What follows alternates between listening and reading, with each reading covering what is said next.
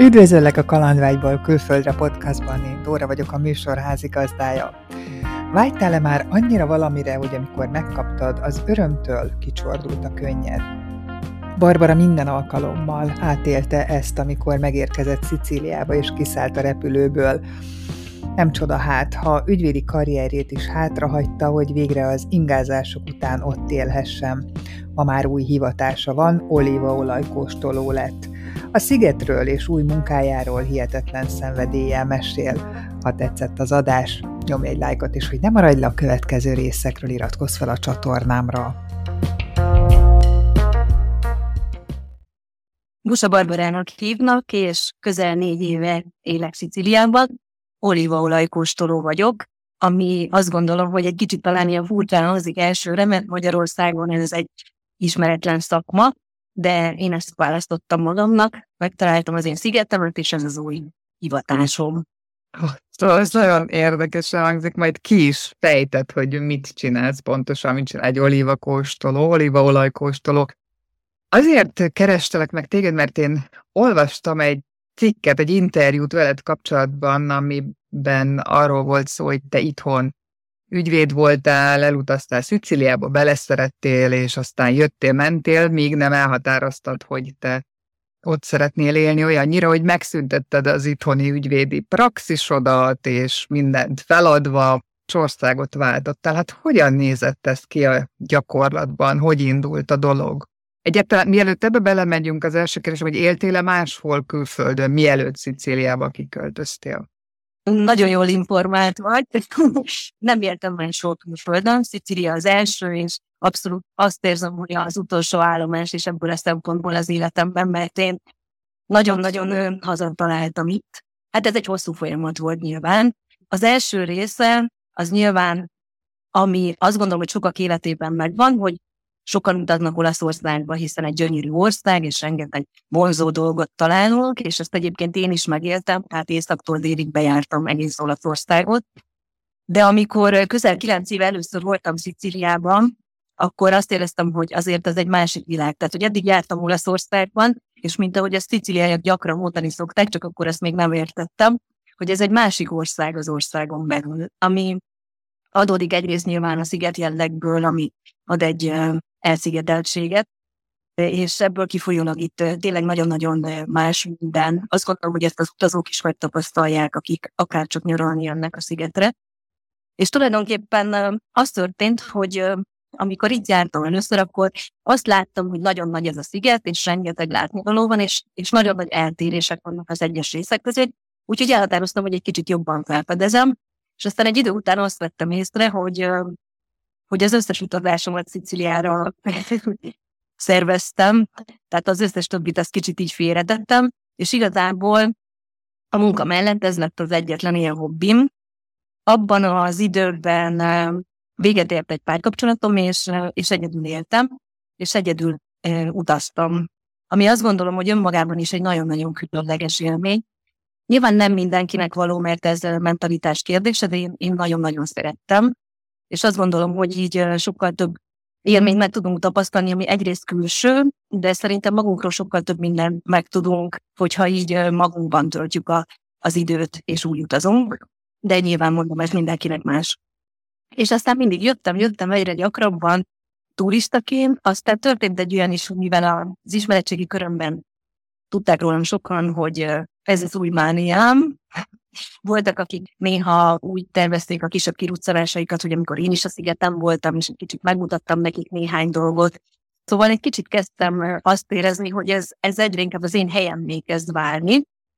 És aztán ez egyre, egyre fokozódott és növekedett, és hát az utolsó években, amit Magyarországon töltöttem, és ott dolgoztam még ügyvédként, már az történt, hogy nagyjából a hónap egyik felét azt Sziciliába töltöttem, és úgy szerveztem a munkámat, hogy akkor azt laptoppal innen távol végeztem, és az ügyfelekkel pedig akkor ügyintéztem, amikor Magyarországon voltam az irodában. Azért ez nem kis szervezést igényelt, de igazából azt gondolom, hogy ha van benned egy erős vágy, hogy megvalósítsd, akkor mindig megtalálod hozzá, hogy ez hogyan lesz működőképes. És aztán egyébként ez elég jól működött is, csak van egy pont így az ember életében, persze benne vagyunk a folyamatban, amikor azért egyszer csak így elkezdjük érezni, hogy jó, ez így szuper, csak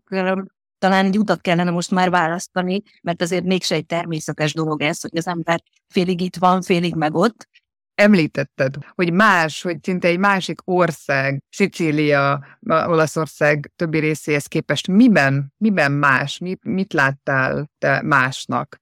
Tehát alapvetően azt gondolom, hogy aki Olaszországban kirándulgat és nyaralgat, még hogyha most nem is Sziciliáról beszélünk, az észak és dél az mindenkinek megvan egy kicsit, hogy ezt úgy érezzük, hogy amikor Velencében sétálunk, meg amikor Nápolyban, akkor, akkor azért az így teljesen más. De hogyha a Sziciliára vonatkoztatva kellett mondanom, akkor, akkor azt mondanám, hogy szerintem nagyon-nagyon az ellentétek földje így mondanám. Tehát egyrészt, amit egyébként a látogatók is visszaszoktak jelezni, talán ebből kifolyólag így nagyon megosztó, mert általában az a visszajelzés, hogy vagy valakinek nagyon-nagyon tették, vagy azt mondja, hogy hát itt járt egyszer, és lehet, hogy többet nem szeretne jönni. Tehát gyönyörű tájak vannak, ami nyilván más régiókban is megvan, de nagyon szembeszökő szerintem nagyon hamar, főleg a figyelmes utazónak, hogy van ez a, ez a fényűző része, tehát ezek a nemesi családok, a fényűző paladzók, ugyanakkor megyünk 50 métert, és egy szemetes sikátort találunk, akkor ezek a csupa gicses dolgok, ezek a letört karú szobrok, amik nekünk talán így egy kicsit elsőre olyan furcsának tűnik, és mindemellett pedig a luxus üzletek kirakatai, vagy akár, hogyha az autókat nézzük, hogy ebben is ugyanúgy megvannak ezek a felső kategóriás, sötétített üveges autók, és mellette pedig szép számmal a kopott is teljesen összetört, ez a gyakori egyébként közlekedő autók ebben a káoszban, vagy, vagy így az ételekben ez, a, ez az olcsó street food, ami egyébként most egy eléggé új korszakát és virágkorát éli, azt gondolom, ami sokszor mondjuk talán nem a legszebb köntösbe van csomagolva, de ettől még isteni finom, és emellett a fényűző éttermek, tehát hogy az életnek minden területén, a, a közlekedésben, a szállásban, az étkezésben ezek a nagyon, nagyon-nagyon súlyos kontrasztok szerintem nagyon erősen jelen vannak. Egyrészt szerintem ez, ami így nagyon szembeszökő, másrészt nyilván a, a nyelv, ami, ami, ami még nagyon fontos. Erről egyszer tartottam egy hosszabb adást is a profilomon, ahol elmondtam, hogy a nápolyival együtt a sziciliai nyelv gyakorlatilag az UNESCO által is elismert egy önálló nyelv. Tehát nem egy nyelvjárás az olasznak, hanem egy önálló nyelv, és aki egy kicsit ebbe így belemélyed, majd megtapasztalja akár csak utazóként, az rögtön meg is látja, hogy ez mennyire így van, tehát a szavak sem hasonlítanak egyáltalán az olaszhoz, és ez egy nagyon aktív és élő nyelv. A fiatalok körében és az idősek körében is. Az egy dolog, hogy nyilván az idősebb korosztályból a kisebb falvakban elszigeteltem, ez jobban jelen van, de, de a fiatalok is abszolút, abszolút beszélik, és nagyon érdekesek ezek a szituációk, amikor mondjuk az ember bemegy egy bárba, ahol helyieket talál, mindenkinek megvan a kedvenc bárja, ahova megy egyébként reggel, vagy délután, vagy a különböző napszakokban, és, és hallgatva a beszédüket, gyakorlatilag ott szembesülve az ember, hogy nem érti, hogy miről beszélnek, ugyanakkor van ez a nagyon erős gesztikuláció, nyilván ezek között is van egy csomó olyan, ami most már az interneten felelhető, és mondjuk tudjuk, hogy melyik nagyjából mit jelent, de nyilván van egy csomó olyan hely speciális, és, és ezáltal egy kicsit tényleg azt érzi az ember, hogy, hogy, hogy ez egy másik, másik világ, amiben belecsöppent, és hogy még a nyelv sem olyan, és, és hát az emberek viselkedés, és nyilván a déli temperamentum az mindenféle, mindegyik régi déli óra abszolút jellemző. Viszont én a többi régióban turistaként fordultam meg a déli részen, és én egy kicsit azt érzem, hogy a szicíliaiakkal kapcsolatban van egy sokkal erőteljesebb befogadás az, az idegenek iránt, egy, egy nyitottság, ami talán lehet, hogy történelmi gyökerű, hiszen itt gyakorlatilag mindenki megfordult a történelem során, és, és azt gondolom, hogy ez egy kicsit természetes a számukra, hogy hogy mindig jöttek népek, és azokkal kellett hát együtt élniük, illetve nyilván keveredni. Úgyhogy, úgyhogy én egy ilyen abszolút erős elfogadást és befogadást is érzek, ami, ami szerintem egy nagyon-nagyon pozitív. Mikor megvan-e az a pont, amikor azt mondtad, hogy hú, én most már mindent felszámolok, és jövök, és ott akarok élni. Igen, ez egy kicsit így vicces, mert egyébként a legtöbb nagy elhatározás és nagy változtatás az életemben, ez az előző életemben is igaz, az ilyen banális módon történik, egy kicsit olyan, mint egy film, hogy, hogy az ember azt várná, hogy, hogy van egy ilyen nagy pillanat, és hogy valami nagy dolog, ami átlendít egyik oldalról a másikra, de nekem egyszer sem így történt, és például a Sziciliával költözéssel kapcsolatban konkrétan úgy volt, hogy egy nagyon kedves közeli ismerősöm azt mondta nekem, hogy nem értem, hogy mire vársz még mindig, most már költöz oda. És épp nekem így ezt mondta, és én másnap elkezdtem szervezni ezeket a dolgokat, és én gyakorlatilag ott néhány nap alatt így mindent megszekítettem, és, és ilyen hirtelen történt az egész, azzal együtt, hogy nyilván ennek már volt egy hosszabb folyamata, de maga az, amikor azt mondtam, hogy most már megteszem, az, az tényleg egy ilyen hirtelen volt, ugyanakkor nagyon természetes, mert, mert én már nagyon régóta azt éreztem, és nyilván ez egy, ez egy fontos döntés, és azt gondolom, hogy azért az ember ez jó esetben jól megérleli magában. Már nagyon régóta azt éreztem, hogy jobban itthon érzem itt magam. És hogy nekem tényleg ez az itthon-itthon, hiszen egyébként abban az átmeneti időszakban, amikor így váltogattam a lakhelyemet, akkor, tehát hogy olyan helyeken laktam, ami nem turistás hely volt, lakásokat béreltem, és ugye azt az életet éltem, tehát hogy boltba jártam, igyekeztem egy csomó olyan dolgot csinálni, amit a helyiek is csinálnak, hogy tudjam, hogy milyen itt az igazi élet, tehát a hétköznapi élet, ami szerintem nagyon fontos, hogy ezt így előtte megtapasztaljuk. Ja. Milyen érzés volt, amikor már úgy utaztál oda, hogy tudtad, hogy hogy az új lakóhelyedre érkezel? Nagyon jó, jó ez a kérdés. Nekem már nagyon régóta, amikor csak kijöttem és ültem a repülőn, akkor, amikor földet értünk, feltettem mindig egy ilyen hatalmas napszemeget, ami nem volt furcsa, mert az olaszok is azt hordanak. Nekem ahányszor földet értünk, mindig kicsordultak a könnyeim, hogy na most így akkor most így hazaértem, és ez, ez, ez annyira természetessé vált, és először egy kicsit így mondtam magamnak, hogy jó, hát azért talán ez így túlzás, de aztán elfogadtam, hogy ez így van, tehát hogy ez nekem milyen erős érzelmi reakciót vált ki, ebből is tudtam egyébként, hogy ez egy jó út, hogyha tényleg annyira ezt érzem, és amikor pedig csak idefelé jöttem, akkor ugyanígy megvolt ez a dolog, csak azzal együtt, hogy egy ilyen nagyon erős könnyedség járt át, hogy most már, most már a helyemen leszek otthoniak, az otthon maradottak mit szóltak ehhez a lépéshez, hogy, hogy te most itt országot váltasz, és ráadásul egyedül? Hát az ügyfeleim nyilván ugye a szakmai része az mindig egy más kapcsolat. Ők valószínű, hogy a legfurcsábban ők tekintettek rám. Én egyébként alapvetően pénzügyi joggal és gazdasági joggal foglalkoztam, tehát ennek az ügyvédségemben is egy olyan szféra, ahol nem elsősorban magánügyfelekkel, hanem cégekkel és az vezetőikkel dolgoztam együtt, illetve pénzintézetekkel. Úgyhogy nyilván ebben a körben azt gondolom, hogy egy ilyen lépés egy abszolút szürreális, és hát nyilvánvalóan a legtöbbektől azt kaptam, hogy hát ez egy jó kaland lesz, és majd biztos vissza fogok térni, és majd akkor is nagyon szívesen továbbra is feleim lesznek, de hát én tudtam, hogy ez nem lesz így. A családom részéről abszolút elfogadott volt. Én mindig kicsit a családon belül azt gondolom, hogy kilógtam a sorból, és az én hóbortjaim, meg a különböző dolgaim, azok, azok egy idő után igazából mindig elfogadásra találtak, mert kicsit, kicsit a családom az ugye régóta ismerésük tudták, hogy én így ilyen vagyok. Aztán egy érdekesség a baráti kör, mm, ahonnan egyrészt nagyon sok támogatást kaptam, másrészt nyilvánvaló, és ezzel tisztában is voltam, hogy maga ez a lépés, hogy elhagyom az országot, és tényleg nem jelen, vagy csak megjelenni Magyarországon, ezt tudtam, hogy nyilvánvalóan járni fog kapcsolati veszteségekkel, ez azt hiszem, hogy éppen van az egész történetben. Viszont ami szerintem a nagyon jó része, hogy a barátaim, akik viszont megmaradtak, azok a baráti kapcsolatok sokkal jobban megerősödtek, és ők voltak azok, akik, akik abszolút támogatóan álltak ehhez a dologhoz, és nem azt mondták, hogy jó, hát majd úgyis meglátjuk, hogy hogy lesz, és ha nem sikerül, mert egyébként ezt nagyon sok mindenkitől kaptam, hogy ha esetleg nem sikerül, és nem jönnek össze a dolgok, akkor majd biztosan visszajössz. És ez olyan érdekes, mert gyakorlatilag nem csak erre az esetre és erre a döntésre igaz, de én mindenben úgy hiszem az életben, hogy,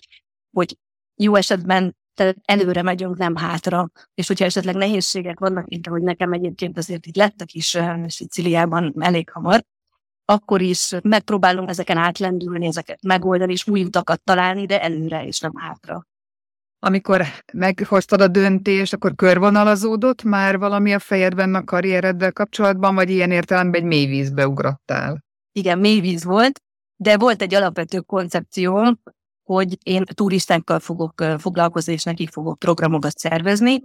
Na most ez, amit az előbb említettem, hogy ez a világ történései miatt így elég hamar meghiúsult, mivel a kiköltözésem után nyilván először elkezdtem tervezni az itteni dolgaimat, és nem egyből elkezdeni ezt a másik aktivitást.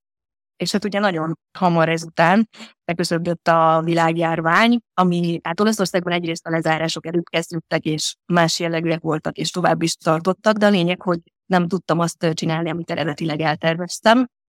És itt van az, amit mondtam, hogy ekkor egyébként nagyon sokan fordultak hozzám azzal, hogy, hogy talán most jött el a pont, hogy akkor meg kellene gondolnom, hogy mégis visszajöjjek, hiszen akkor itt nem sikerülnek a dolgaim. Én azzal töltöttem a bezártságban megélt napokat, hogy könyveket írtam, és ezeket publikáltam is. Az első az egy fotókönyv volt, amiben a képek mellett az én személyes gondolataim voltak, és aztán a másik, ami sokkal érdekesebb, az önéletrajz történetem első része.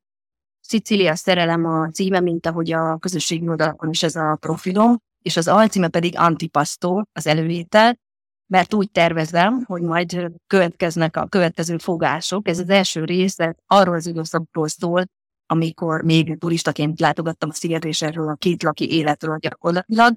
és hát a következő részekben pedig a többi kalandról lesz szó, úgyhogy én ezzel töltöttem a, az időmet, tudva azt, hogy nyilván semmi nem fog örökké tartani, és hogy legalább így hasznosan töltöm az időt, illetve a másik dolog, hogy közben rátaláltam erre az olívaolaj történetre, és elvégeztem az ezzel kapcsolatos képzést, illetve utána, amikor szabadabban lehetett mozogni, akkor egy elég hosszú ideig tartó szakmai gyakorlatot is. Úgyhogy így használtam ki ezeket a lehetőségeket. És ezt úgy kell elképzelni, mint a borászoknál a szomelié? Tehát, hogy kóstolod és beszélsz róla, el tudod mondani, hogy milyen régióban készült, milyen az ízvilága, tehát ilyen kóstolókat tartasz, vagy mit csinálsz pontosan? Egészen más. Egyébként azért is szeretem, amikor tartok ilyen programokat, ez az első, amit el szoktam mondani, hogy tulajdonképpen mi ez a figura, és mit csinál egy olívaolaj kóstoló, hiszen, hiszen érthető, egyébként mindenki a bor kóstolóra asszociál, ami teljesen normális. Az olívaolaj területén is egyébként létezik ez a kategória, amit te mondasz, hogy éttermekben a különböző ételsorokhoz kínálja az olajokat, de azért ez még nagyjából csak a mediterrán régióban és csak egy-egy részén jellemző, tehát még Olaszországban is egy, egy picit gyerekcipőbe jár, hiszen az éttermek közül még nagyon kevés olyan van, ami a borsor mellett egy olaj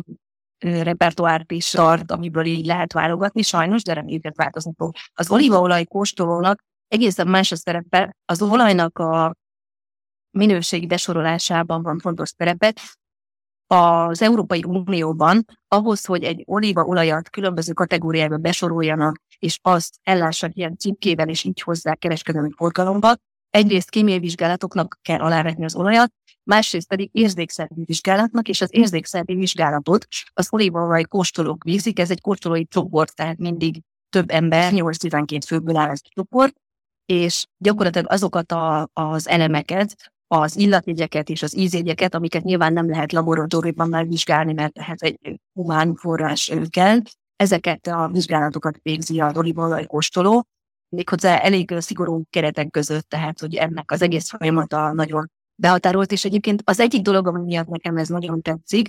hogy van egyrészt egy elég szabályozott része, ezeket EU rendeletek szabályozzák. Én azt gondolom, hogy egyébként a képzésen is egyedül én voltam, aki elolvasta az EU rendeleteket szerettem megérteni, és azokat így átlátni. Úgyhogy van ez a része, amiben egy kicsit nekem így megmaradt ez ez a rész, és nagyon tetszik, hogy ez, ez egy szabályozott közeg. Ugyanakkor van ez a másik része, ami abszolút ez a, ez a szenvedély, amikor az ízeket és az illatokat kell felfedezni. Na most nyilván ez, a, ez az egyik rész, amikor ezt, ezt a minőségi besorolást vízi az olívaolaj kóstoló, viszont két másik nagyon fontos területen van még szerepe. Az egyik, hogy a fogyasztók részére,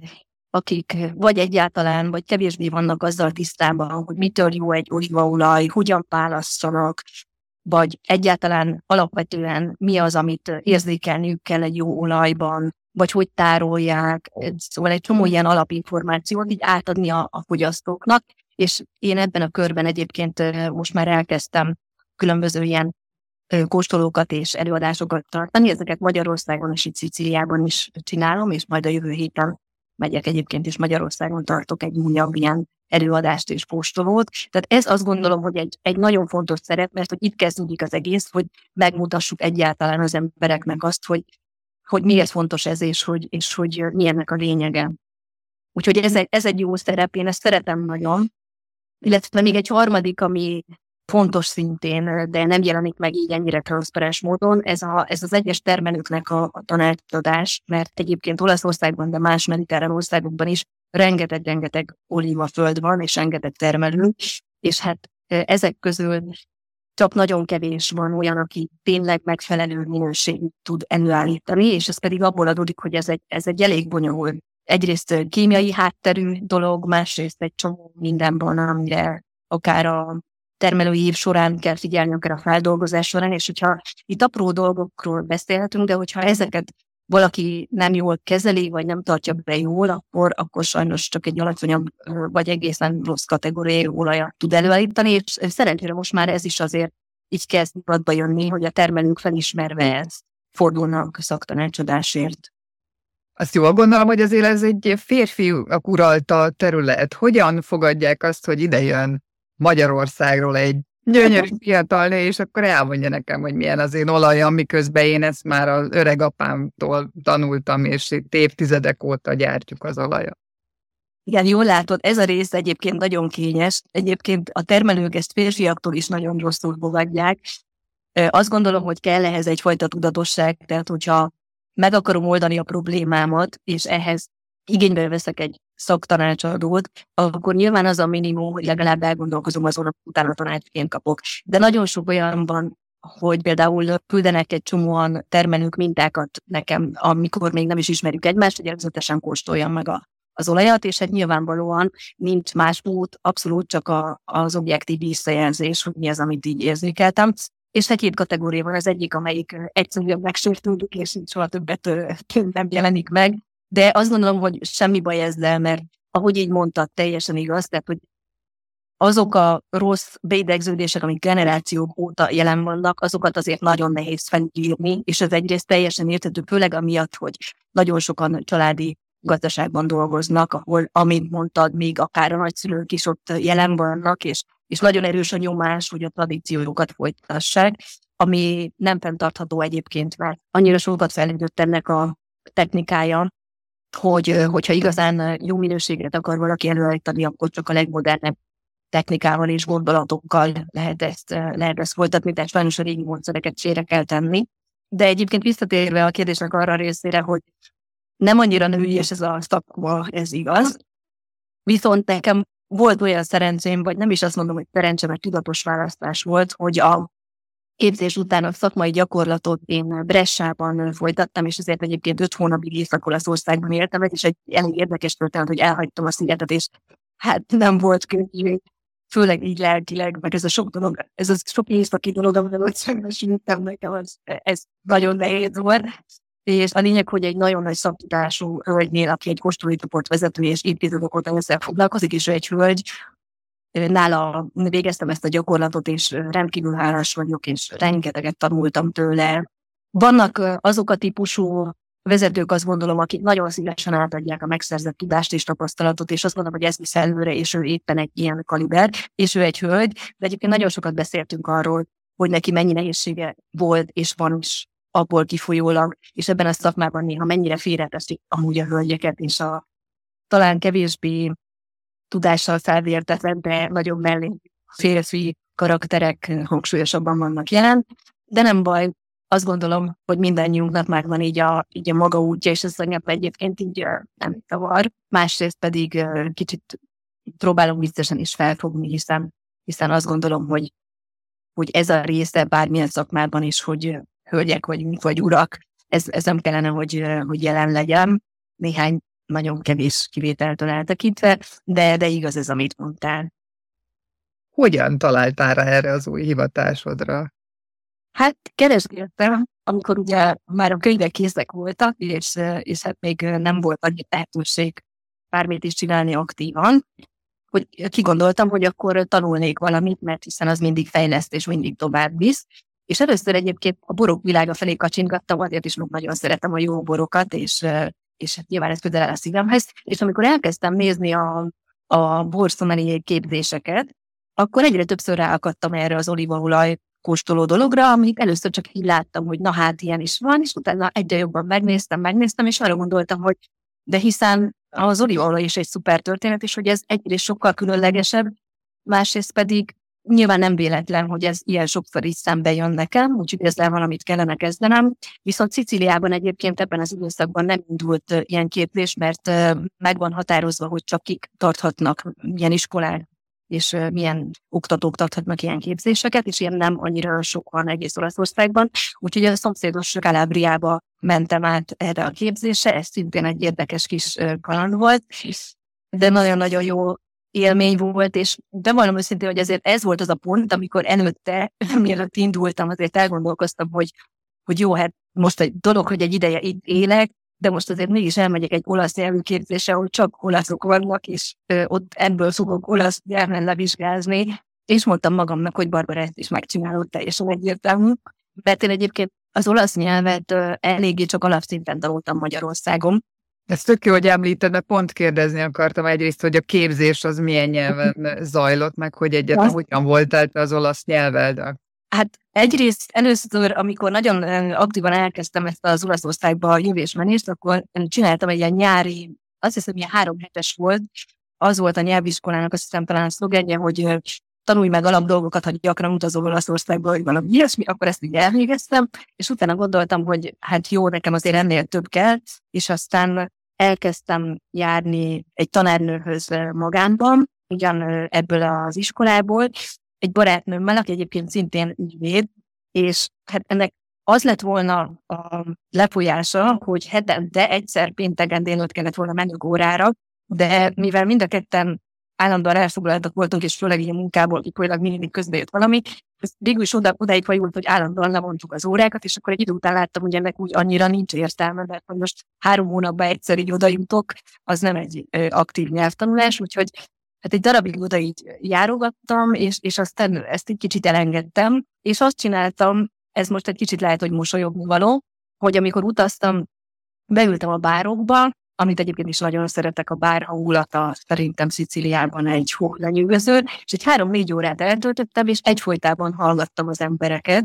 sőt, egy csomó mindent leírtam, akkor is ugye nem értettem, és utána megpróbáltam kikeresni, hogy mi az. És gyakorlatilag így történt, aztán megpróbáltam nyilván mindenkivel szóban egyedni. A másik, ami egyébként nagyon jó, hogy Sziciliában így mondom a vendégeknek, hogy semmi baj, hogyha nem beszélnek olaszul, mert mert mindent meg fognak kapni, minden információt kézzel-lábbal mutogatással, amire csak szükségük van. És az angol nyelvvel itt azért nem lehet annyira sokra menni, ezt azért így tényleg akár a hétköznapi életben, akár a munkában is nem, nem igazán elterjedt, tehát olaszul kell tudni jól beszélni. Szóval a nyelvtanulásom kicsit ilyen speciális volt, és nyilván ebből kifolyólag azért volt bennem egy kicsit druk, mielőtt volt ez a képzés. Azt megmondom őszintén, hogy azt megtettem, hogy a szakszavakat kikerestem, amiket itt találtam az internetről, és azokat így kirogattam magamnak, hiszen ezeknek az ismerete nélkül az miért az úgy nehéz lett volna, de abszolút szuper jó élmény volt, tehát hogy az első nap után éreztem, hogy hát nekem ez tényleg, és hát a többi résztvevő mindenki jól azt volt egyébként. Egy lány volt még Szicíliából, de a többiek más-más régióból, és voltak, akik a harmadik napon fedezték fel, hogy én egyébként nem vagyok olasz. Úgyhogy ez is egy abszolút megerősítés és, és jó tapasztalat volt. Úgyhogy létezik a nyelvtanulásnak egy ilyen pontja is. A szicíliai olaszt egyébként beszéled? Hát az a helyzet, hogy mindig azt érzem, hogy ehhez azért ide kell így születni. Van egy-két olyan szó, meg kifejezés, amit, amit gyakran használok, de úgy, hogy ezeket amúgy nem veszem észre, hanem a párom szokta mondani, és akkor amikor mindig nagyon felnevet, akkor mindig eh, kapcsolok, hogy igen, hogy biztos valamit úgy mondtam, mert ő ezeknek így nagyon örül. Tehát, hogy azok automatikusan jönnek, de, de folyamatosan eh, nem tudok beszélni szicíliai nyelven, és azt gondolom, hogy ez nem is igazán tanulható. Azért is, mert egyébként a szigeten belül is, a szicíliai nyelven belül egy csomó eltérés van, tehát a katani részen teljesen máshogy beszélik, mint a palermói részen, és más a szókészlet is. Tehát valójában ők így megértik egymást, de, de még ezek az eltérések is elmondnak. Melyik részén élsz a szigetnek? Hát legelőször, amikor kiköltöztem, Palermóban laktam, utána egy másfél évig Katania mellett gyakorlatilag az Etna lábánál, azért az egy szép történet volt, hogy egy olyan helyen laktam, hogy a, a teraszra kifordulva bal oldalra a jó tenger volt, és jobb oldalra pedig az Etna. Utána volt ez a közel öt hónap a Komolytónál laktam, és amikor visszaköltöztem, akkor most ismét Palermo. De benne a városban? I- igen, a városban. Hogy érted a kérdést? Hát hogy, hogy nem mellette valami kis farmon, nem, hanem hogy a gyűjtében. Sőt, amikor legelőször ide költöztem, akkor laktam több helyen is, de ezek mindegyik a belvárosban volt. Most egy kicsit egy külsőbb részen lakom, de nem annyira vadul messze, tehát mondjuk negyed óra gyalog a belváros. És sose gondoltam volna, hogy ez mennyivel jobban tetszik. Sokkal családiasabb, hogy így mondjam, mert nyilván a belvárosban azért időszakosan, de majdnem az év egész részében tele van listával. És, és ezért ez nyilván meglátszik azokon is, akik ott dolgoznak a vendéglátásban. Itt viszont a pékségben, a bárban, ahova tényleg csak ide nem téved turista, itt csak helyiek vannak, itt nagyon-nagyon jó, hogy, hogy az ember ismeri, és neveden szólítanak, és tudják, hogy melyik kenyeret veszed, és amikor bemész a bárba, akkor tudják, hogy te a kávé mellé mindig szoktál egy kis sütit, és hogy mindig szólnak hozzá, tehát nagyon-nagyon családias. De egyébként mi, mi, szólt, mi szólt amellett, hogy visszaköltöz ebből az idélből, amit az előbb említettel, hogy jobbra a Jón tenger, balra pedig az Etna? Ott az előző párommal éltem együtt, és aztán ez a kapcsolatom ez megszakadt, és utána így a visszajövetel előtt feltettem a kérdést, hogy egyébként volt nekem Palermo korábban is nagyon-nagyon tetszett, illetve nyilván a munka miatt is ez egy kicsit frekventáltabb rész, illetve a, a, az olajjal kapcsolatban nem itt konkrétan a városban vannak nyilván az olajtermelő vidékek, a Sziciliában nagyon sok helyen van, de Palermo-tól nem messze van egy olyan rész, ami egy kicsit speciális mikroklímájú völgy, ahol, ahol nagyon-nagyon jó minőség tulajak vannak, és én alapvetően ezekkel a termelőkkel dolgozom együtt.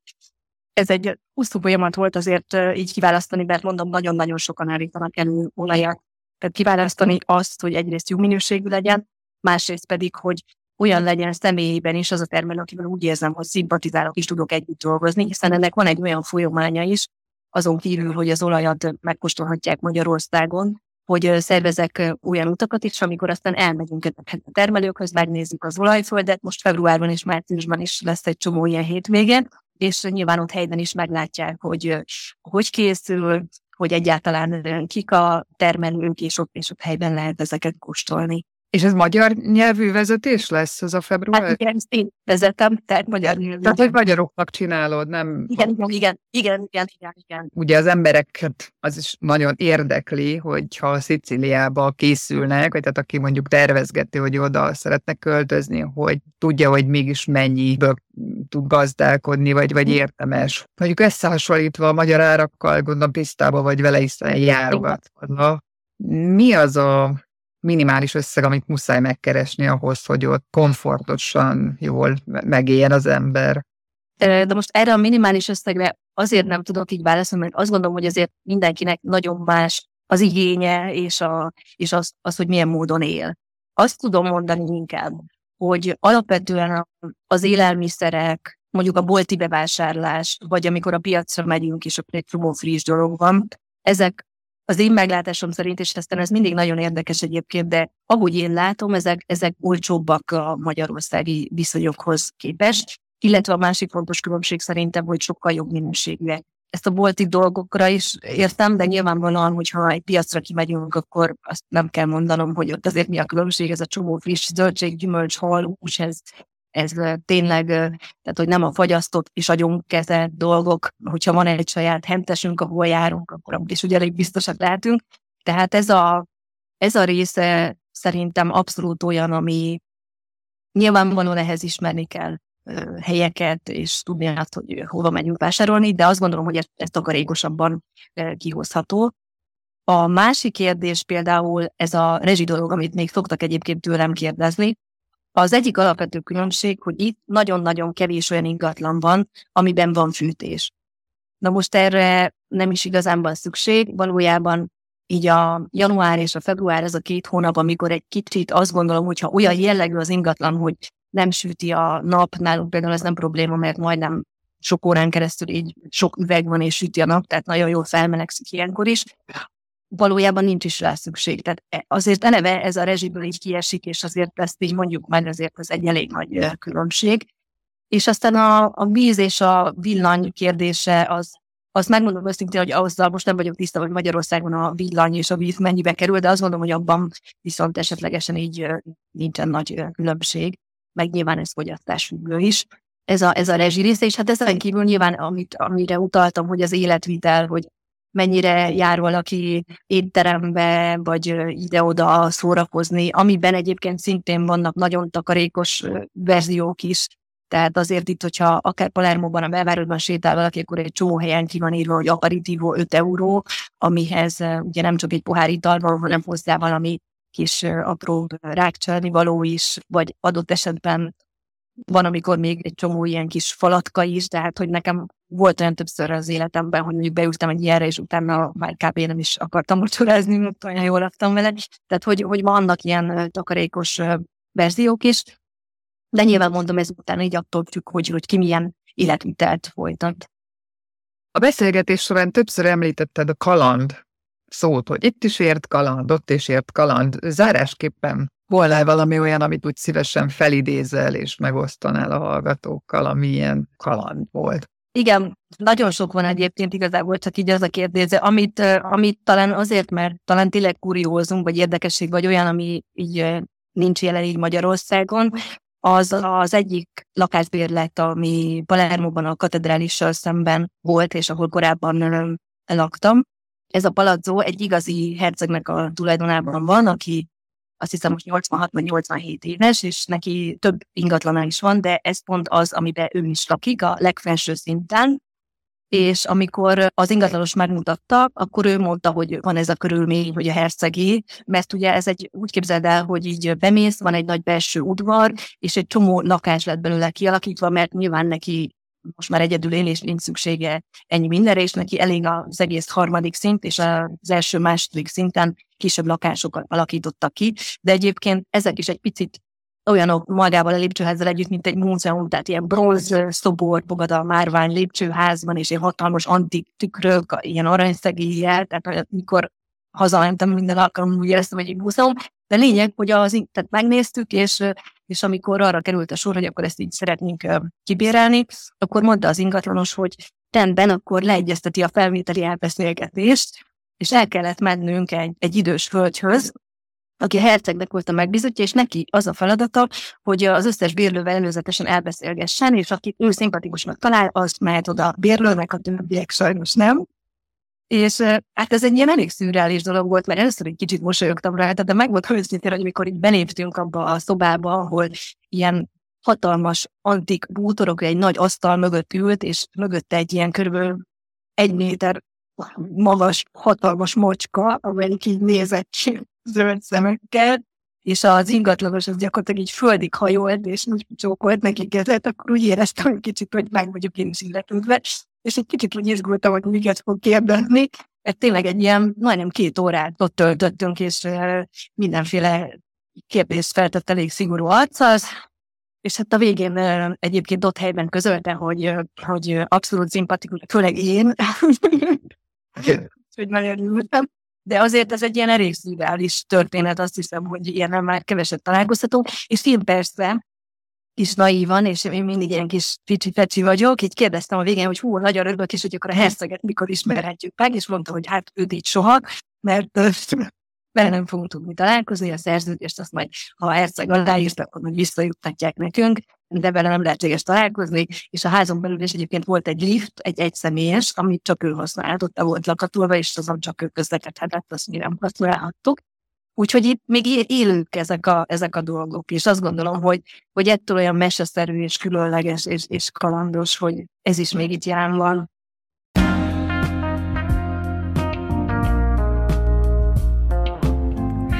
Remélem, hogy tetszett az adás. Ha nem szeretnél lemaradni a következő epizódokról, érdemes feliratkozni a csatornára. Találkozunk a következő részben jövő szerdán.